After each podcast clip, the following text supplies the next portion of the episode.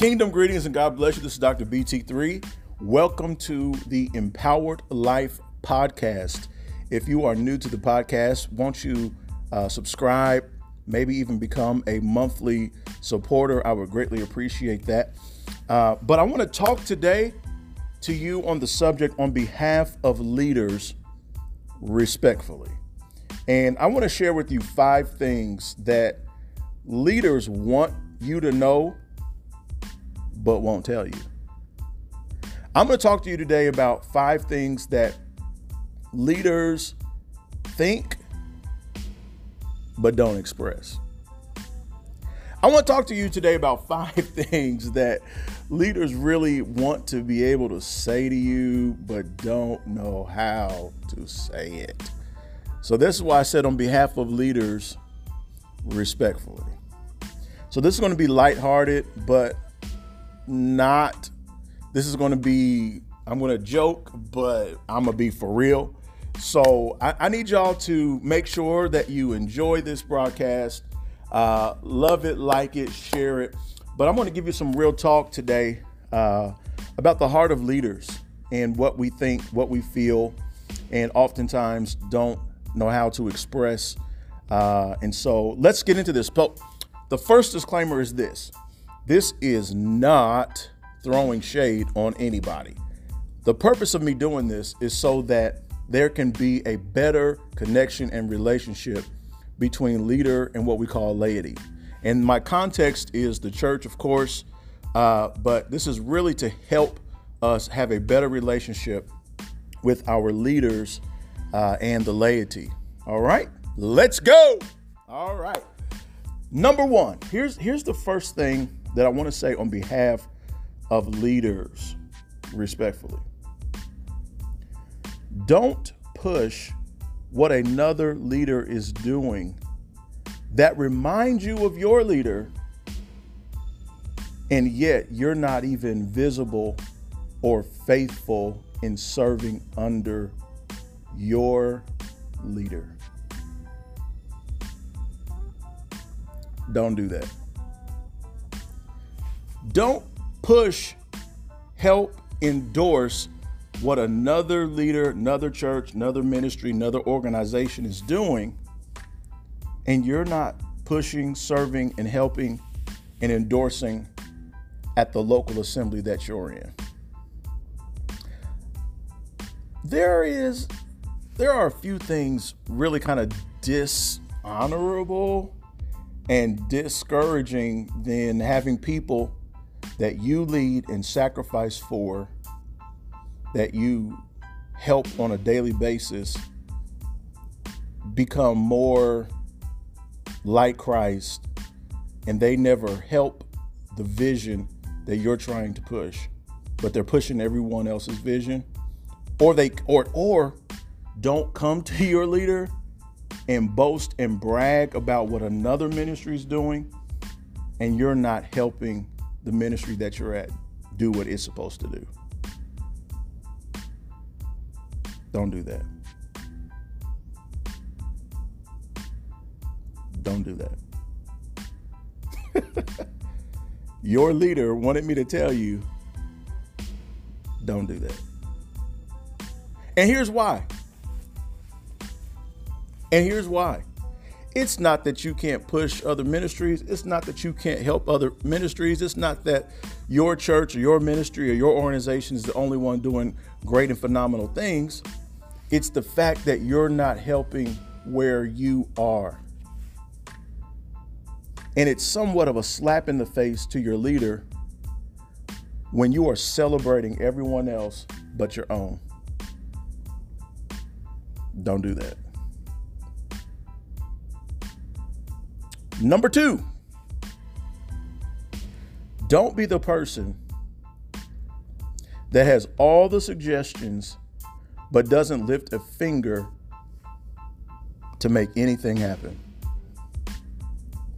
On behalf of your leader, let me tell you, your words, your suggestions, your recommendations will end up meaning less and less when all you do is bring up suggestions recommendations, ideas, concepts, projects, we ought to do's, how come we don't, and you don't become a part of the solution.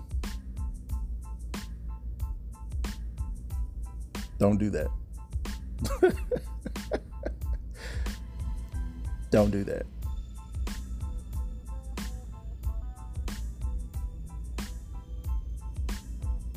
Don't do that. On behalf of your leader, respectfully, don't do that. Don't be the person that sees all the problems, has all the ideas, and doesn't lift a finger to help. Don't be the person that sees what needs to happen and doesn't make anything happen. On behalf of your leader, don't do that. Number three, your leader is just as human as you are. They just have a different assignment on their life. Now, let me take my time on this one because if you were like me, we were raised in church and our pastors, our leaders were almost deified and it was almost as if they could do no wrong. It was almost as if they had a relationship with God that no one else had or could have or um, or anything like that. And so it's easy to lift your leader up in a place where you forget that they too actually have feelings. They too actually have insecurities. They too actually have bodies that get tired and they they get frustrated and they have emotions. And what's really funny is when you read the scriptures, we read the scriptures through rose colored glasses, right? You know, we just read verse after verse, but these people were actually alive and their life was was chronicled for our future benefit but when they were living through their lives there was no bible for them to refer to. So think about abraham who in genesis chapter 17 has an encounter with god. God tells him he's going to be the father of many nations. Uh, god changes his name. And then there's like 13, 17 years before the promise happens. Think about the daily grind. Think about this, the, the struggles that he had to deal with. Here's Noah, who preached the same message for 100 plus years repent, repent, repent. The Bible says he got drunk, and two of his sons uh, had to cover his nakedness, and one of his sons he ended up cursing. Here's David, who was a man after God's own heart. His son, Absalom, is literally trying to kill him. He has another son who's raping his daughter. I mean, this guy had a guy killed so he can sleep with his wife. I mean, here's the point, y'all. Your leader is just as human as you are. Your leader has just as many temptations, emotions, feelings, all of that than you do. The difference is they have been anointed to perfect and edify and build you. And listen, I, I, I want to make I want to make this very clear. I believe that leaders need to live above reproach. I believe that leaders need to live a holy lifestyle. I believe that leaders need to to live a life um, where the, where their life is literally an example. Don't misunderstand what I'm saying, but I think sometimes I want, I, let me say it like this on behalf of your leader, your leader wanted me to tell you he or she is just as human as you are. Why is that significant? So, if your leader in particular is faithfully serving you week in, week out, answers your phone calls and or returns them, your emails, prays for you, ministers to you, has a fresh word every week, counsels you, strengthens you, shows up for you, it becomes a little bit disingenuous when you don't return that level of commitment to them. And when you say things like, oh, I was tired, your leader gets tired. Oh, I didn't feel like coming. Sometimes your leader doesn't feel like coming. Oh, I got to walk by faith with my finances. Why doesn't my leader have to walk?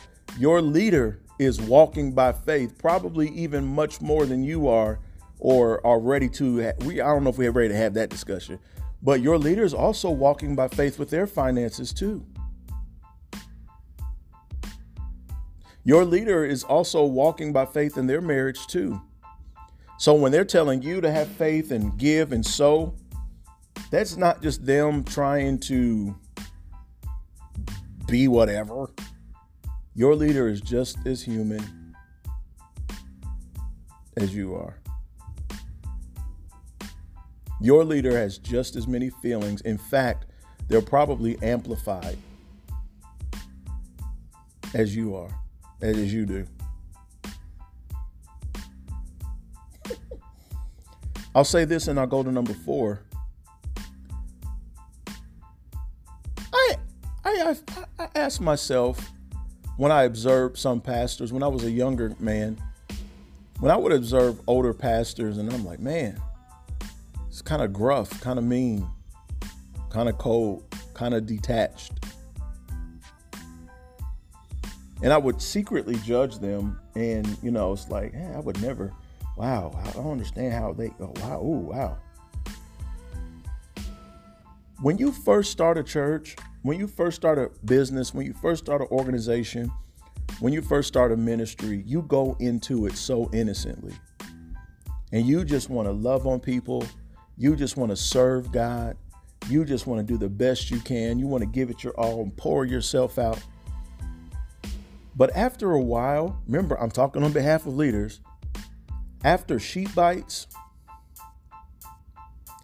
after finding out that people who you helped kept their secrets have been talking about you at kitchen tables, that can cause a level of distance and that can cause a level of hurt and disappointment that most leaders will not admit to you. And so they're going to, over time, in some cases, become very disconnected from their assignment. So, on behalf of leaders, I want you to know that your leader is just as human as you are, just has a different assignment on their life. Number four. This one is not as deep as the third one, but it's just one of those things. On behalf of your leader, don't randomly inform your pastor or your leader of your absence a few hours before they have to minister or you have to minister. Okay? Let me create a scenario. Your pastor, Saturday, Sunday, I'm going to say it like this probably Saturday from 7, actually 6 o'clock p.m till the time they have to minister on Sunday morning is a sacred time for them, for most pastors. They're praying, studying, putting the final touches on their message, maybe spending time with their family uh, because their family maybe didn't, you know, interact with them much during the week, whatever the case may be, right? So they're getting ready for Sunday, they're getting ready to minister, they're getting ready to pour out and you randomly send a message, I'm not going to come to church today because I hit my toe on the bed post when I got up this morning. Or, Pastor, on Friday, I bumped my head and I'm not coming to church this morning.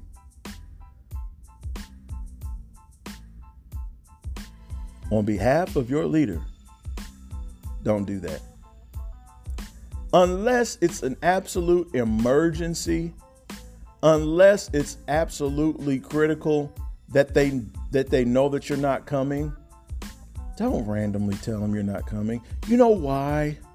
Can I tell you why? Every time you show up, every time your leader shows up and you show up, just your presence blesses your leader. Just your presence is a morale booster. Just your presence, just you showing up to fix chairs, teach Sunday school, run the soundboard, turn the cameras on, help with just your presence is a blessing. And so when you tell your leader that you're not coming, literally an hour or two before they have to minister, it can become a distraction. Don't do that. Don't do that. Number five, on behalf of your leader, respectfully, respect their boundaries that they set. If your leader is wise, he or she will have boundaries that they set in their life to maintain their mental health, their physical health, their relationship health, and you should respect their boundaries that they set. So, for an example, on Mondays, a lot of leaders just try to have a normal human life. On Mondays, most leaders treat themselves to lunch, sleep in, do something relaxing just to, you know, kind of enjoy themselves. But inevitably, there's that one person who says, I know it's Monday, Pastor, but I know you're trying to rest today, but I, I, I, I know you said don't call after a certain time of night, but I, I just had this burning question on, on my spirit, Pastor.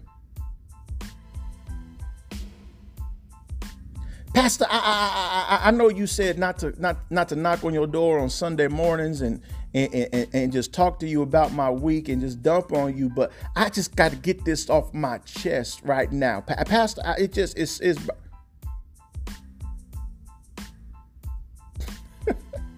on behalf of leaders everywhere, respect the boundaries that they set. You may not understand them. You may not like them. You may not see why they set a particular boundary.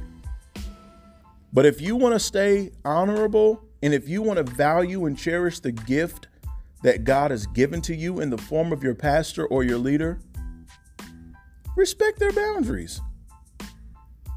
Because here's the truth of the matter a lot of leaders burn out because they pour and pour and give and give, and there's little to no reciprocation. If I can talk to you about the relationship between a sheep and a shepherd, the sheep don't only provide company for the shepherd, but they also provide wool. They also provide meat when a sheep dies. It's not just the shepherd taking care of the sheep, the sheep take care of the shepherd. the shepherd has to make sure that wolves cannot devour the sheep. The shepherd has to make sure that he or she is leading the flock in uh, places where they can eat. And so it is a reciprocal relationship. Any relationship that is going to be healthy must be reciprocal. It cannot be give, give, give, give, give, and take, take, take, take, take. It needs to be give and take. And so if your leader sets boundaries in their life, make sure that you honor and respect those boundaries. Just as there may be things that you would not um, appreciate your leader barging into your house or whatever the case may be, They too have boundaries. And I want and I, let me and hear me when I say this. Your leader does not work for you. Yes, he or she does. I mean, I give my tithe and my offering, and now they better. Your leader works for God, doesn't work for you.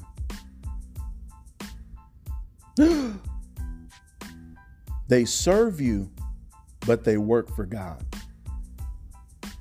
And if your leader is doing everything that he or she is called to do, and you decide to dishonor them, disrespect them, withhold your tithe, withhold your money, withhold your giving, can I tell you that God will raise up other people to make sure that your leader stays blessed?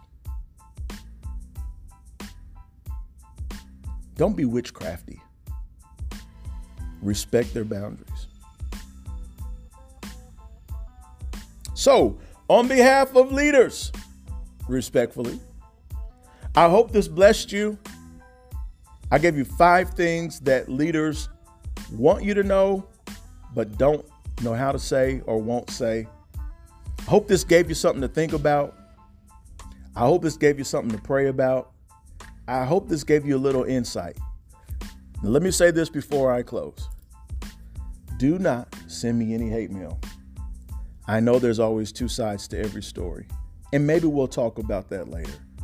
But on behalf of leaders, respectfully, I pray that this blessed you. Thanks for listening. Thanks for tuning in. I'll see you next time.